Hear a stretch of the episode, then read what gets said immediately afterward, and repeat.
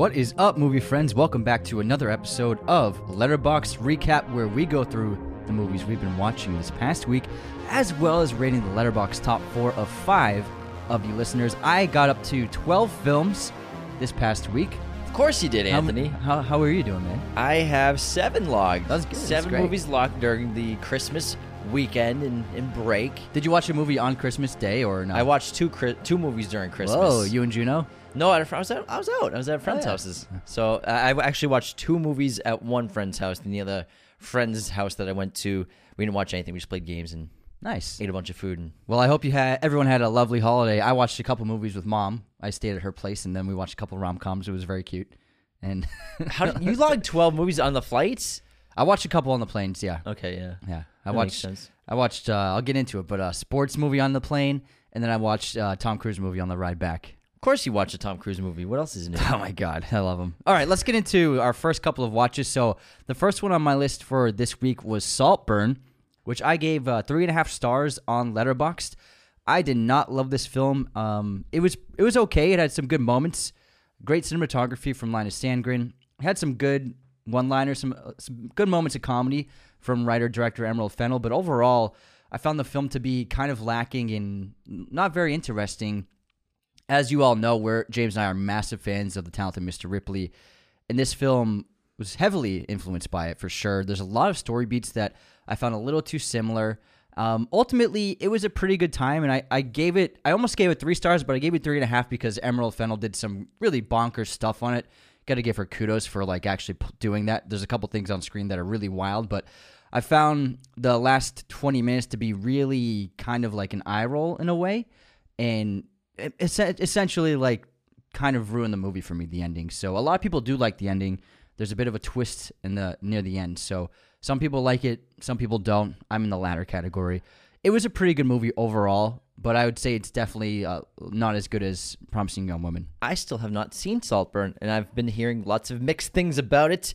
And based off that review, it's pretty, pretty low on my watch list right now. I'm sure I'll get to it at some point. But my first watch of the week was I went and saw Maestro, Bradley Cooper's second film in theaters, gave it four and a half stars. I found it to be absolutely astounding for a second feature from what we call, I'm going to call him now, the great Bradley Cooper, the oh, best, so good. the best actor, director, star right now, probably the best triple threat in Hollywood, him and Ben Affleck. But I think Bradley's, with this one yeah in terms of triple threat starring and acting and directing in the same movie, because he's such a good actor He's really sensational in this. The makeup and prosthetics are awesome. And I mean, he just transforms into a different person on screen. Carey Mulligan is sensational in this movie. She's so, so good. And the story is iconic and the music is beautiful. The filmmaking is very creative in the first 15, 20 minutes. And then eventually, you know, it sort of just gets into a, a solid pace. But I found the first 10 minutes to be really exciting. He's doing some really cool things with the camera and storytelling. And it's Bradley Cooper's follow up to A Star is Born. And this one was hotly anticipated. Uh, a big one for me to, to see in 2023. And I finally got around to seeing it. Glass Art in theaters. It's gorgeous and beautiful filmmaking. The majority of it's black and white. I'd say about like 40% of it's, 30% of it's in color. It covers the time period of Leonard Bernstein's life.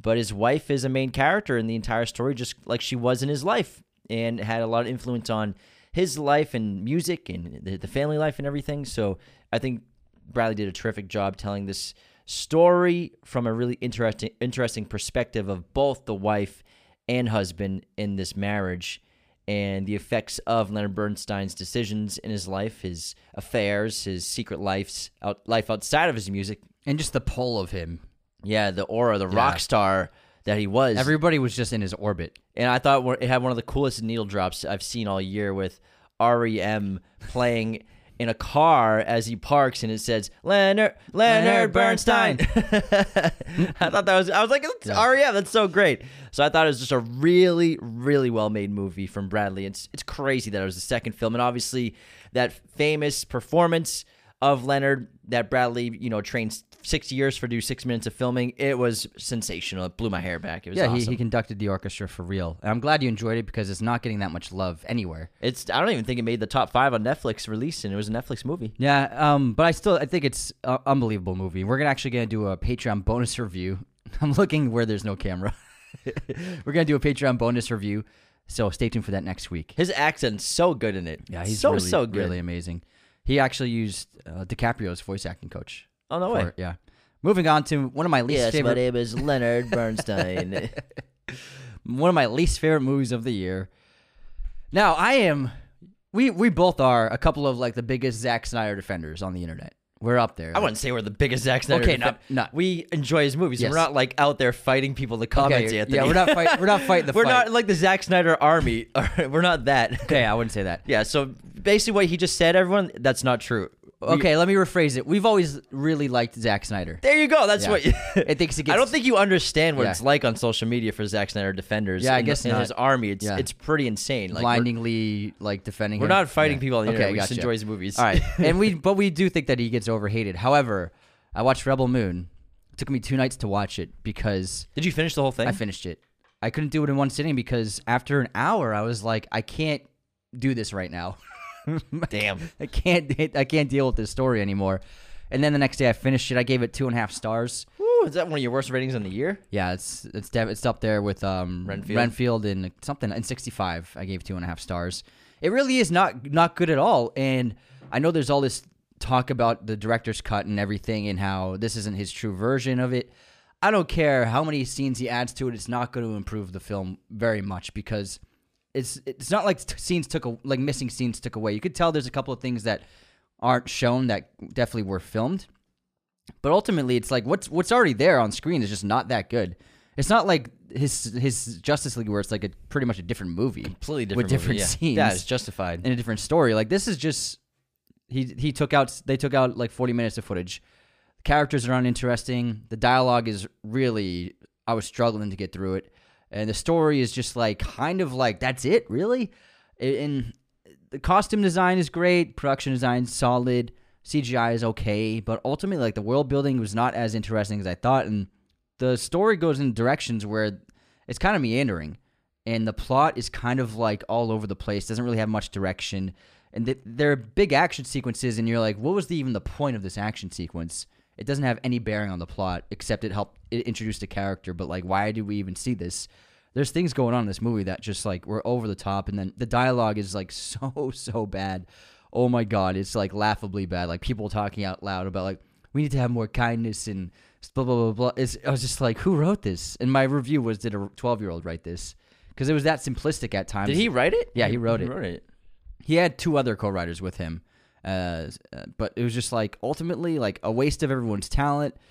I mean yeah there's some really great actors involved in this but i was just shocked at how uninteresting the story was. It really was just so bland in terms of like the actual writing of it. But yeah i recommend skipping this one for real. You don't need to watch it. Well, Anthony's been watching the bad movies for me, so I don't have to see them. So I think I'll skip Rebel Moon. So, you can watch something better trust me When you need mealtime inspiration, it's worth shopping Kroger, where you'll find over 30,000 mouthwatering choices that excite your inner foodie. And no matter what tasty choice you make, you'll enjoy our everyday low prices, plus extra ways to save, like digital coupons worth over $600 each week. You can also save up to $1 off per gallon at the pump with fuel points. More savings and more inspiring flavors make shopping Kroger worth it every time. Kroger, fresh for everyone. Fuel restrictions apply.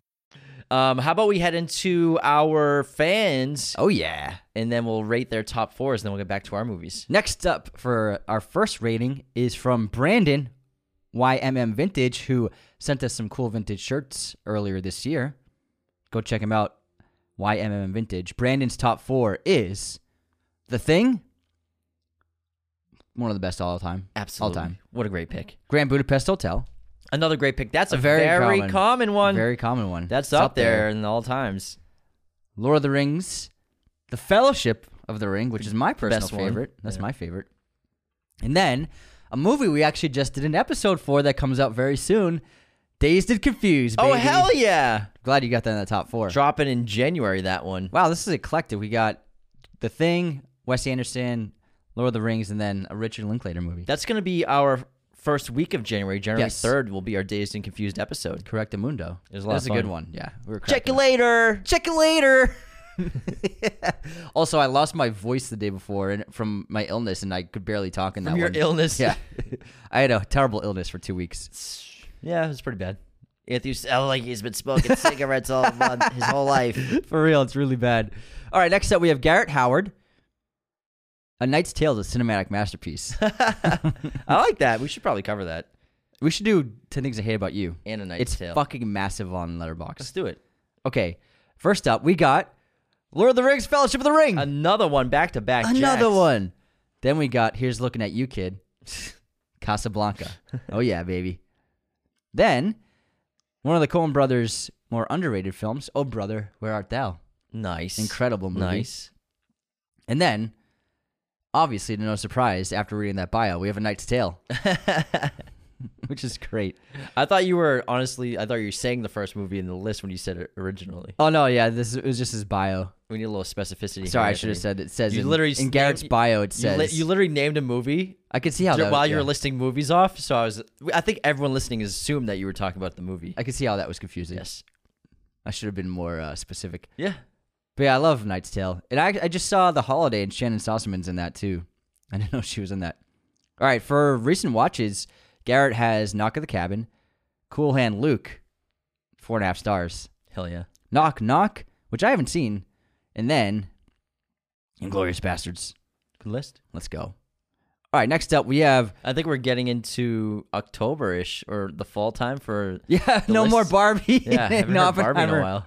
All right, next up we have John Graz. John. John, our guy. Now he has La Haine, La N, The N. La N. Amazing. There Will Be Blood. Amazing. A couple of our favorite movies right there. This is why we get along. Interstellar. oh yeah. Then That's the juice, man. The Revenant. What a list! The Ex- Revenant yeah. is your number one. I like that pick. Ex- no, no, the last one I read is not number the first one. The Revenant The first is your- one's always the Is first your one. number one movie, you John. That's still so get that. You get confused about that. Well, you're a confusing guy. You don't. You're not very specific when you do things. I read left to right. I never said that you don't read left to right. But it's not a matter of reading left to right. It's a matter of lists. Lists are generally either you say I'm doing going first to last or last to first. Oh, I can see that. Yeah, I can see that being confusing. All right.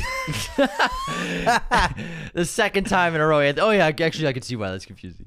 Recently, John's watched Legends of the Fall, American Psycho, Leon, the Professional, and La Haine.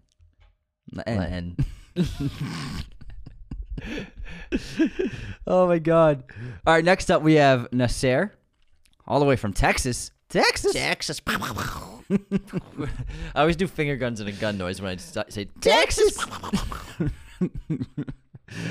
all right, we got the Batman. amazing.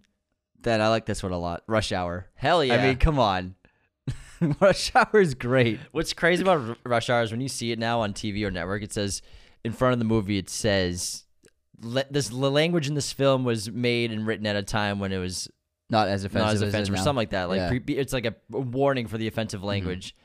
Man, it's so funny though. It's hilarious. it's still funny. I still laugh. I don't give a fuck. Oh my God, Lee! All right, then we got Good Will Hunting. Amazing. What a turn there! What a turn there! I love like that. it. I respect Rush it. Hour to Good Will Hunting, and then to a very recent film, we got Uncut Gems Hell yeah. I from feel the like I feel like I'm getting the style. I, I I wonder if they'll ever make a movie together again. The Safdies. bet they will. Maybe we'll see. I hope so. I'm sure they will. Yeah, maybe they will. They're still young, man. Yeah, they're still young. And then recently, What are they like 38? Not even. No, they're probably mid- Yeah, Mid-thirties? probably thirty-five at the most. They're super young. So we got recently watch recent watches Top Gun Maverick, Oh yeah, A Bronx Tale, love it. which is the Bronx Tale is gathering a pretty cultish following the, the last year or so. A lot of people have been watching it on Letterboxd. I like that. I've been noticing that, so I'm happy about that. Bobby D. The, then Office Space, four stars, fucking great movie. And then Rush Hour, five stars. Another Rush Hour. that was just his rewatch. Oh, this is rewatch. I was gonna say. That's what you watched recently. I love that he gave Rush Hour five stars. Yeah. That makes me happy. We oh my god, we love that movie. And Shanghai Noon. I just love Jackie. Yeah, Shanghai Noon was awesome too. Man, he's the he was the fucking top dog for like 10 years in America. At least, man. At least. All right, our final Letterboxd top 4 entrant for today is Marcus. Marcus says Gosling from The Nice Guys as his profile photo with like a cigarette in his mouth. I love it. That's great. All right, Marcus has Transformers, the first one. It's the best one, I've only seen that in the second one. in my opinion. The OG. Then we have Across the Spider Verse, Rocky. Rocky. Oh, Adrian, we got what's the problem? You don't like me? Did you give me everything you had? Then we have Knives Out, Love it. Great murder what a mystery. Great pick. and then Marcus recently did a Pirates marathon and a Back to the Future marathon. Nice. All right. We love to see good movies being watched. Except, yeah, the on Stranger Tides, one and a half stars. I can I concur with that. it's the worst one. oh my god, they really nosedived. Do we? I mean, I love pirates, but they'll never be able to do the um, original again. Oh no fucking way! it's such a perfect movie. the way this. I mean, this is the studio movies these days, man. They'll never be able to capture that. That movie is so fucking perfect. It's just I a love classic adventure film. Yeah. We'll never get a classic adventure film again. man. Uncharted could have been that. Could have. Uncharted could have done it. Sony dropped the ball, I think, big time. Even though they have a sequel supposedly in development, but I think they really dropped the ball. hey, maybe they'll learn from what they did the first film and adjust. What you mean? Don't make it lame. I could have written. We could have written that script, man. It would have been Oh awesome. How do you not just make Indiana Jones? But oh, God damn it, it's a two point six on Letterboxd. doesn't Oh get his holsters. So the oh end of the movie, God. the end of the movie, he gets his holsters. 2.6 on Letterboxd. Jesus, guys, how do you mess it up? You have like four video games of great storytelling to pull from. Goodness, Four, 2.6. I love Tom. He's just too young. yeah, it's too too young for Nathan. nah, too bad. I'm still upset about it, but uh, clearly, it was funny. It was a funny movie. I'll give you that. But I don't go to see. I'm not going to see Uncharted to see for jokes. You know, Yeah, yeah. I want some adventure. I, I didn't feel the adventure. Too bad. All right, let's get into the rest of the movies we watched this past week, Anthony. Since you have ten left, more, yeah. why don't you why don't you lead us off then, pal? So my next film watch was "It's a Wonderful Life," which I watched on my plane to Boston, and I gave it five stars. And I wrote, "This had me sobbing tears of joy for ten minutes between two strangers on an airplane." I was crying, I was sniffling. I was like, "Oh my god, this is, oh my, I can't." It's so good. You had a middle seat. Middle seat. That sucks. Yeah, both flights it sucked. I hate middle seat. And, oh my god, this movie is so perfect. It's an all timer. It's one of the. It's a perfect Christmas movie. You gotta watch it every year in the holiday season. Jimmy Stewart's great. Um, Frank Capra, it's his best movie, and my god, it's so so delightful, so emotional, um, so just well done and perfectly written, perfectly acted. I, this movie is just oh, oh my god, it's amazing, and I weep every time. And it really it's one of those movies that they it does make you like think about life in a different way, and very few movies actually like do that as profoundly as this movie does. And it's oh my god, it's amazing. It's amazing. Five stars, Sure is. ten out of ten, a If it- thousand out of ten. If it makes Anthony weep in the middle seat of a oh plane, Oh my God. you know it's a good one. I was like the the stewardess gave me uh, my a coffee and napkin. I just blew my nose with the napkin. She's like, "You okay, sir?" For real, I was hiding my tears. I was like, "I'm fine. Can I have a coffee, please?" it was bad timing. It was the movie ended. I was just sobbing, and she came for drinks. I was like, "Fuck." She's like, "Pussy." Get a load of the pussy at 25B. hey, I was 23B. That's close. Pretty close. Yeah, not bad. Well, you're poor, so you obviously sit in the back of the plane. Yeah, true. In middle seats B. And then I also E. watched on my flight to Boston one of the like one of the best sports movies, Miracle, the hockey movie. I'm not even Miracle. A, I'm not even a hockey fan. Miracle, Miracle. but my God, this movie's awesome. I gave it four stars. Great, underrated Disney movie. Gavin O'Connor, who did um, the Warrior with Tom Hardy and Joel Edgerton, and The Accountant, very good director. But this is his best movie, and it's so emotional. I'm not even a hockey fan, but I was We like, heard I you the- will play hockey. I will play hockey after watching this. It's pretty epic. I haven't seen it in years, but I know it's so good. It's really well done, and the the sports sequences are great because I I'm I got to look into this, but it looks like they hired a lot of really good hockey players who could act as well because the acting's kind of stiff for most of the players, but their skating is legit. And the the footage is like really they're really skating and they're they're for real like going fast they're hitting so all the actors must have been very good hockey players who were hired because of that and it was probably like the best actors who could play hockey that well. Mm-hmm. And then Kurt Russell is a perfect sports coach in this movie. He's just amazing. I love it. Well, speaking of sports movies, I watched one next. Nice. A movie that I deeply regret not seeing in theaters in 2023. A race car movie. Yes! A video game movie. Gran Turismo. Four stars. My review is Holy shit! My heart is still racing. what an exhilarating ride. Okay, I'll stop the puns. Fucking loved it. Got him. That's good. I freaking love this movie. It was so fun. We played Gran Turismo on PS1 and PS2 Oh, yeah, back when, in the when we were kids, man. We we we loved play uh, Gran Turismo. And we had friends who had the pedal and steering wheel combo. yeah, it was awesome. And I I'm pretty familiar with how intense and how de- developed sim racing has become. Mm-hmm. My old boss used to have a sim racing kit at work, and we used to race on it. It was really cool. No way. But it's, it's pretty intense in how sophisticated it is. And in terms of video game movies, this is sort of it's a hybrid of a video game movie, but it's based on a true story. So I wouldn't exactly put it exactly as a video game adaptation, even though in a lot of ways Yeah, it is, and they yeah. do infuse a lot of video game elements to the filmmaking, which I thought was really great. And it was so fun. Within within a minute of this movie, I was like, "Let's go! I'm ready to go!" Because it's a really clever way to open the film. It's really fun. They're just getting you ready, and Blomkamp's Mm-hmm. such a great director, and I thought it was so goddamn fun, I'm so glad you finally saw it. and it had so much heart. Yeah. Uh, Djimon Hounsou, he made me cry, man. He was weeping like a motherfucker in this movie. Holy shit, he He was was so good. waterworks like out of nowhere. I did not see that coming, man. He was so powerful in this film. The guy who plays Jann, he was in Saltburn, and he, he's really terrific in this movie as the lead, based on true story of a sim racer who wins a contest, goes to the GT Academy with Nissan, with several other sim racers, and he wins the the the academy to go race for real in a circuit and gets a license. And the story's insane because not just that, but the way that sim racing changed racing forever because a lot of the sim racers became champions later Like years, multiple? years to come Yeah. because they had such a huge advantage over uh, race car drivers that just started out just racing on on the tracks and everything. Like just they because- because they could do so many runs of a course. yeah, because they had thousands. them. They knew the best routes, and they knew because Yeah. the courses with Gran Turismo and the developer, he painstakingly put so much detail and meticulous detail into every course, every Mm-hmm. car, everything, so that, to make it feel as real as possible. And it was his dream to make sim racing as authentic and real as possible to regular racing. Then to Hence one the day- contest. Yeah, so the contest was a crazy cool idea. Obviously, there was tragedy involved, and it was uh, obviously because racing is dangerous as hell. But the movie's so good. My heart was racing twice in this film for like 10 minutes straight. It was just pumped. I was jacked up, man. And I was so invested in the story. Even though some of the dialogue between the, the young people, the teens or the young adults, can be a little cringe here and there. A little melodramatic, Soap yeah. opera But the family stuff was excellent. In general, though, I think David Harbour carried the fuck out of this movie. He's even though he's such a dick in the movie, he's so likable at the same Yeah. time. Bloom too. Orlando Bloom was great. Orlando Bloom was really terrific in this movie.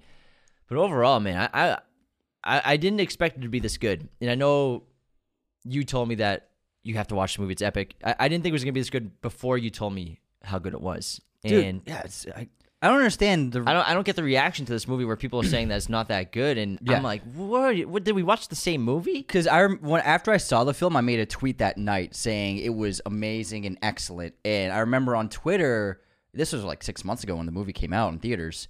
On Twitter, a bunch of people were like, "Really? This is a lie? No way!" And then I made another tweet the other day saying it was the most underrated film of 2023, and a bunch of people were like, acting like I was crazy. I mean, that's a fine take. Yeah. I'd have to if that if I agree with that. It's up there for sure for underrated movies, but I don't. I guess I don't. I don't know what people want.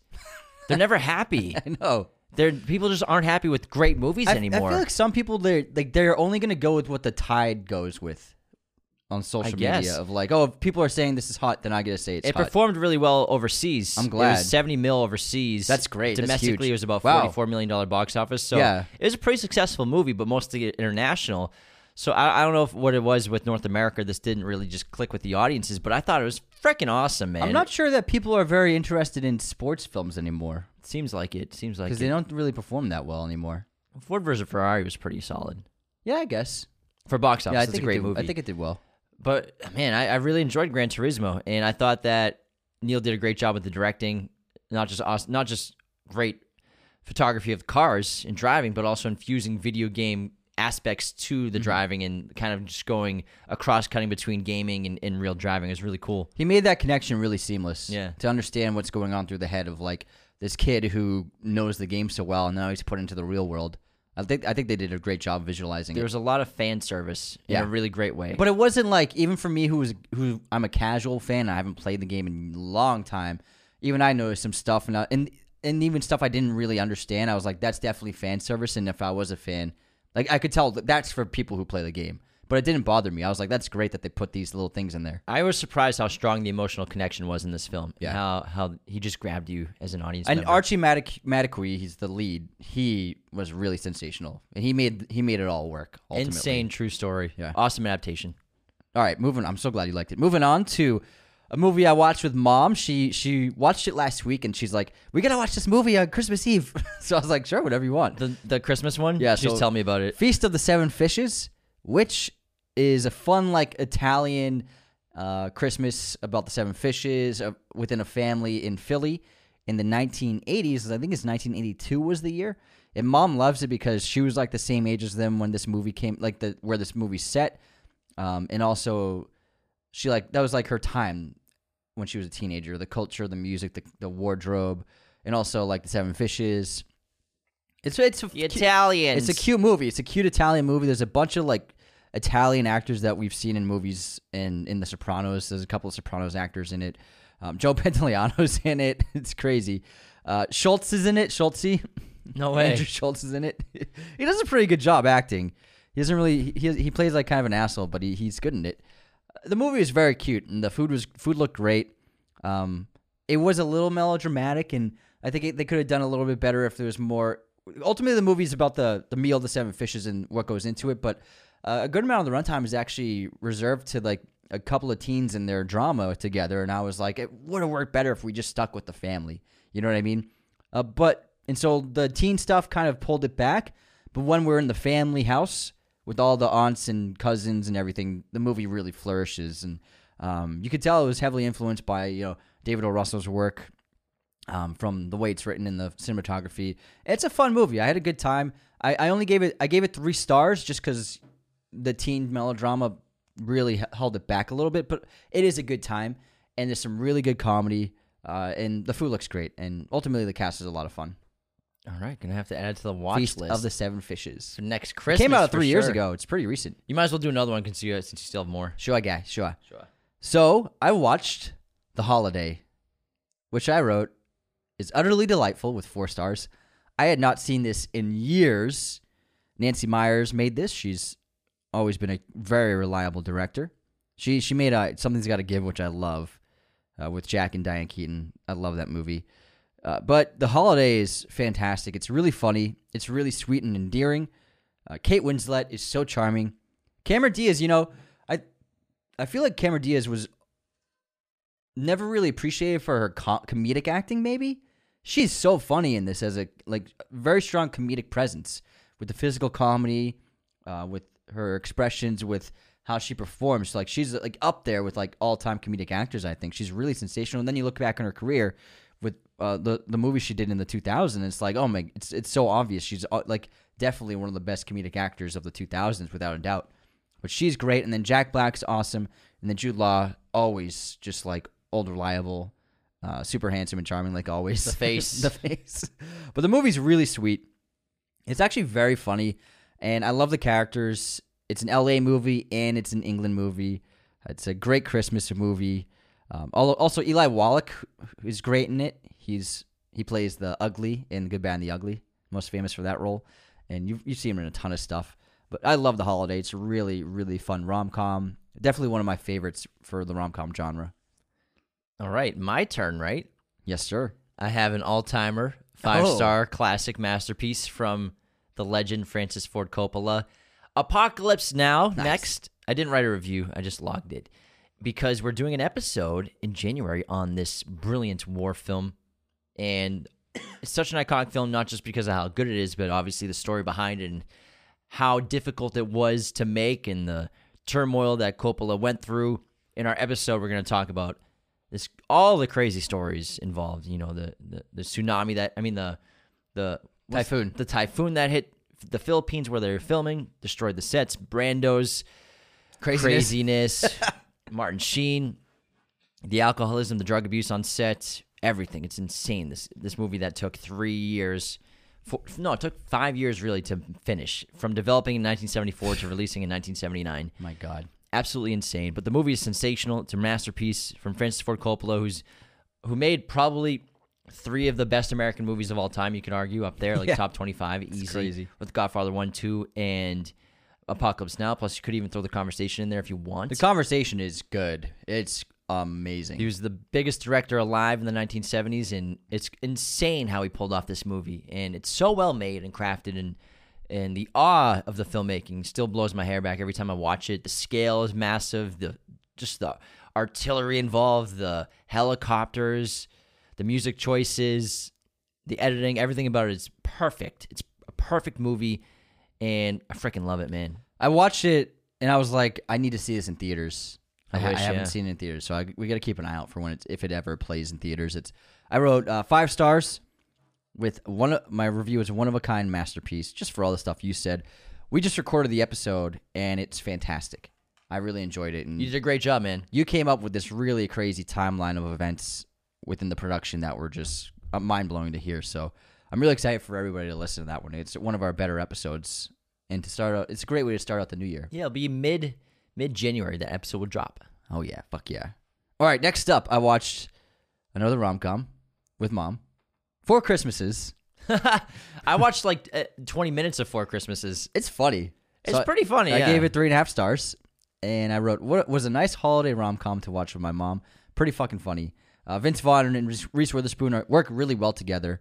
Uh, this movie's a 2.6 on Letterboxd. It's better than not that, that bad. Everybody needs to relax. for a Christmas holiday. it's a movies, Christmas rom com. Solid. Yeah, it's got a great. Ca- the cast is unbelievable. So you got Vince Vaughn and Reese Witherspoon, Robert Duvall, Sissy Spacek, Mary Steenburgen, Jon Voight, Kristin Chenoweth, Jon Favreau, Tim McGraw's in it. I mean, this the cast is amazing, and um, it's about this couple. They always skip Christmas and they go on vacation because their families are crazy. But then, due to flight delays, they have to spend Christmas with all their families, but they're divorced. So they do four stops at each household, and every house is very different. Every member of every member of the family is a very colorful, wild, eccentric person, and their little world is just as crazy as they are. And I really, I really enjoyed the film. It's just like one of those, just like let's chill. We had a lot of food and a lot of wine tonight. Uh, we we watched this on Christmas night, and we just sat back on the couch and watched this, and it was really funny. There's some raunchy humor. It's it's it's good. They have great chemistry, Yeah, they do. and I mean, I, I think it's pretty funny. Yeah, I had a good time. I watched two Christmas mov- two movies on Christmas. Oh, yeah? at, at my first friend's house. We actually watched Harry Potter and the Sorcerer's Stone and Harry Fuck Potter yeah. and the Chamber of Secrets. However, we watched them in Spanish. no way. And um, my friend he speaks Spanish. Was it dubbed? Yeah, it was dubbed and with with subtitles. but I know the movies literally by heart Yeah. that I understood everything that was being said. Yeah. Even though it's not super complicated Spanish for the most part. Yeah, I Or mean, complicated yeah. English for that for Yeah. that either way. But um Either way. It was actually a really fun experience watching it in a different language I bet. Yeah. because I was just looking at it differently. Mm-hmm. And I was looking I don't know, it was, it was like watching it for the first time almost. And also the cultural differences of how people speak in inflections and stuff. And Yeah, the way they yeah. say specific words. Yeah. Mm-hmm. Or even just names. And the, the different magical terms, it's, it's really funny, and I, I really enjoyed it watching them in Spanish, and it, it was a blast. And we were just like so transfixed by it. We were just waiting for the food to cook. We are all just like chilling, drinking. Who is your favorite uh, voiceover actor for, for character wise? For characters? in Spanish. Hagrid. Hagrid, the Hagrid actor Yeah, was great. yeah, it was really funny. Now I want to listen to the Voldemort actors dubbed. I, I I didn't watch. I Well, know, I, yeah. Mm-hmm. guess the Sorcerer's Stone it was a different actor, but That's great. it's Yeah, I bet Hagrid interesting. I had a good time. That sounds lovely. It was lovely. And obviously, five stars on both. Of course. of it's course. funny because I watched Chamber of Secrets and Prisoner of Azkaban. Two weeks ago. On the week, yeah, two Yeah. weekends ago. I mean, it's never a bad time to watch Harry Potter. Never is. All right, next up, the Tom Cruise movie I watched on the flight home to L.A. JetBlue thankfully had Mission Impossible Dr- Dead Reckoning Part 1, Nice. which I gave four and a half stars again on my rewatch. This is my second time watching it, and it's still it's as good as I. It was great. I actually I liked it so much the second viewing I could put it on my top ten list of movies this year. I think they set the bar so high with Fallout that people were maybe a little disappointed with Dead Reckoning Part One. Yeah, I mean it was well well received. It's three point eight on Letterboxd and seven point eight on IMDb. Um, but I think it's really fucking awesome. I gave it four and a half stars again, and I wrote perfect for a long plane ride. I really like on the second viewing, it solidified my say. I think it's the third best Mission Impossible movie. Fallout, then MI1, and then this for top three. And it's it's just really a sensational film. The stunts are great. The characters are awesome. Hayley Atwell fucking steals the movie. On a second watch, I was like, she's the fuck, she's a star. And then the room, She's the what? she's she's a star. No, no. she's she's really attractive. She's she's very pretty. and then the Rome car chase is fucking awesome. It's so good. And oh my god, the train compartments. Even on the plane, I was like, "Oh my god, another one, another one." But the dive, the mountain jump off with the motorcycle, even on the tiny screen on the headrest with my shitty headphones and airplane quality sound, my heart my stomach dropped when he jumped off the cliff. Uh, It was it's such a great stunt. And I mean, if you if you haven't seen it or if you maybe weren't sure about it the first time, maybe give it a second watch. You'll you might like it more. And I I really adored I adore it. I love that movie too. It's so good. I It's put- very funny. Yeah, it's a great, great film. Mm-hmm. It is Now mm. it's in my top ten. Now I, I put it on my list of the year. of the year. I think it's in my top ten too. Yeah, and then the next movie I watched was one we watched on Discord with the boys. And a couple of the girls. A couple of girls. yeah, a couple of girls were there. Sorry, Liv. The I whole- watched this too. The holdovers, four and a half stars, and I wrote even better the second time. This is one of the best films of the year. I have it as my third favorite film of 2023. A perfect screenplay, excellent directing, amazing performances from the lead cast, excellent score. And this movie, every the both times I've seen this film, I just it, it reminds me of Dead Poet Society Yeah, I and it feels like a spiritual cousin to Dead Poets. And I've never seen a movie that made me feel like Dead Poets Society did, Peter Weir's film. And this movie is hilarious, it's emotional, it's dramatic, it's relatable, it's a lot of fun. And man, I, I love the characters of this movie. The three leads, they're all so dynamic together. And the, the chemistry amongst the trio is really fantastic. It's so funny. Yeah. It's so well written, so well directed. It's just a, a instant classic, I think, and mm-hmm. it's gonna be a all timer for Christmas movies. I agree. It has to be. It's it's really that good. Sen- sensational film. I'm really glad that Payne made this movie. We It's needed a movie like this. It's like a classic movie that we don't get anymore. Yeah. The style, the filmmaking, everything about it. Mhm. I miss these kinds of movies. That's what we grew up on, man. And it's in fucking Massachusetts, guy. Yeah, kid. The accents are great. and the chateau's in it. Chateau. The exterior of the chateau in Waltham, our hometown, is in it. All right, my final watch of the week was one we just left the theater of Ferrari. Fucking awesome movie. So I saw two great driving movies in the last six days. And I was Oh blown my away. god, yeah. I was blown away by Ferrari. Obviously, I knew Michael Mann was gonna pull out a banger, but this movie's had such mixed reactions since the early uh, screenings were coming out. It was, like played at a ago. festival, yeah. and people were like, "Ah, it's pretty good." I'm like, "Come on, it's Michael Mann. Put some respect on this man's name. He's a fucking legend." I thought it was so well made. It was so Italian too. Even though Yeah, Penelope very- Cruz is yeah. an Italian, Adam Driver's not Italian that I know of. He's not Italian at all. But he does he plays a good Italian. But in terms of it being, an, it feels like an Italian movie. You know, all, all on hmm. location, all shot in Italy. It looks awesome, and the the cinematography is great. The driving sequences are awesome. But I think it was a, a really smart idea to focus a lot of the film on on Enzo and his relationships with his wife as well as his mistress and his other son. I learned a lot about Enzo Ferrari in this movie, about his past, about his life, and things I didn't know at all. I thought was really fascinating, as as well as not focusing too much on things like Ford versus Ferrari did in terms of Ford and Fiat, mm-hmm. because I think they probably saw Ford versus Ferrari like we can't do too much about Ford and Fiat. It's in there, but it's not too much. Like that's a huge plot point for Ford versus Ferrari. But this was obviously focused on different races as well, and that was the strength of the film. What did you give her a rating? I gave it four stars. I also gave it four stars. And it's funny it- it's I'm glad you mentioned the relationship the portrayals of the relationships because it it reminded me of Maestro.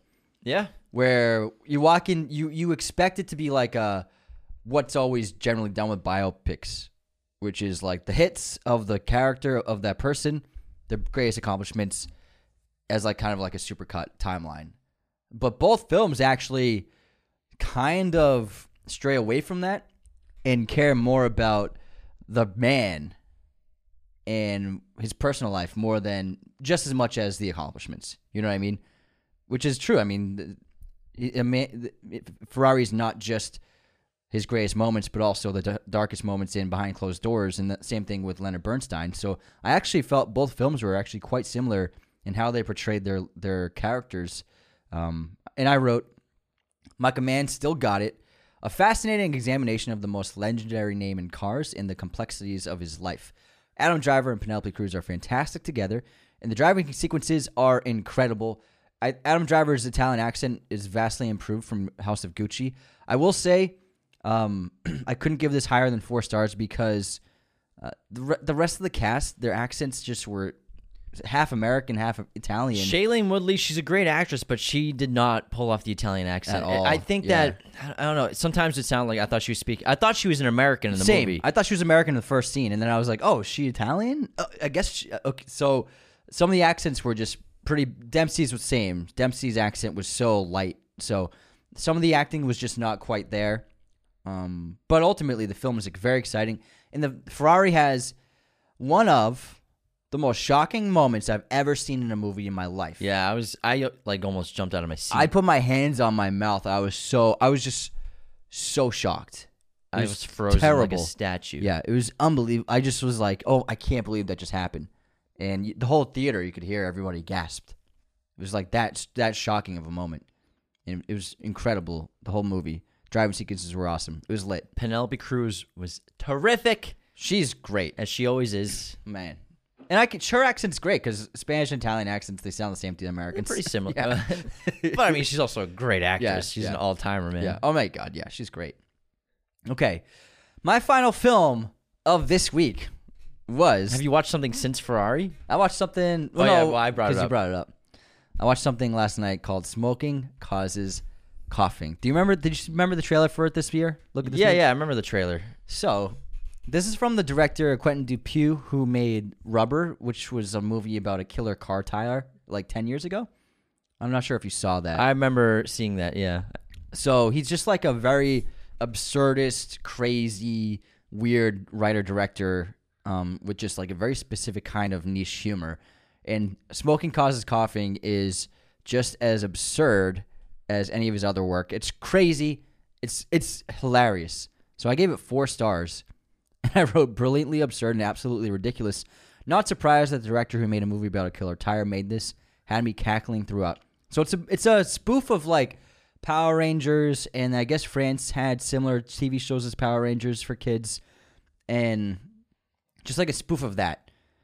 And so it's a, Is it a French film? it's a French film, yeah. So it's about this team called uh, the Tobacco Force, and they fight mo- they fight rubber monsters, but it's like real. But the the monsters are like rubber suits. They did it as cheesy as possible on purpose. And each one of them, they're they're a different uh, poisonous chemical in cigarettes. So one of them's name's nicotine. One of them is mercury.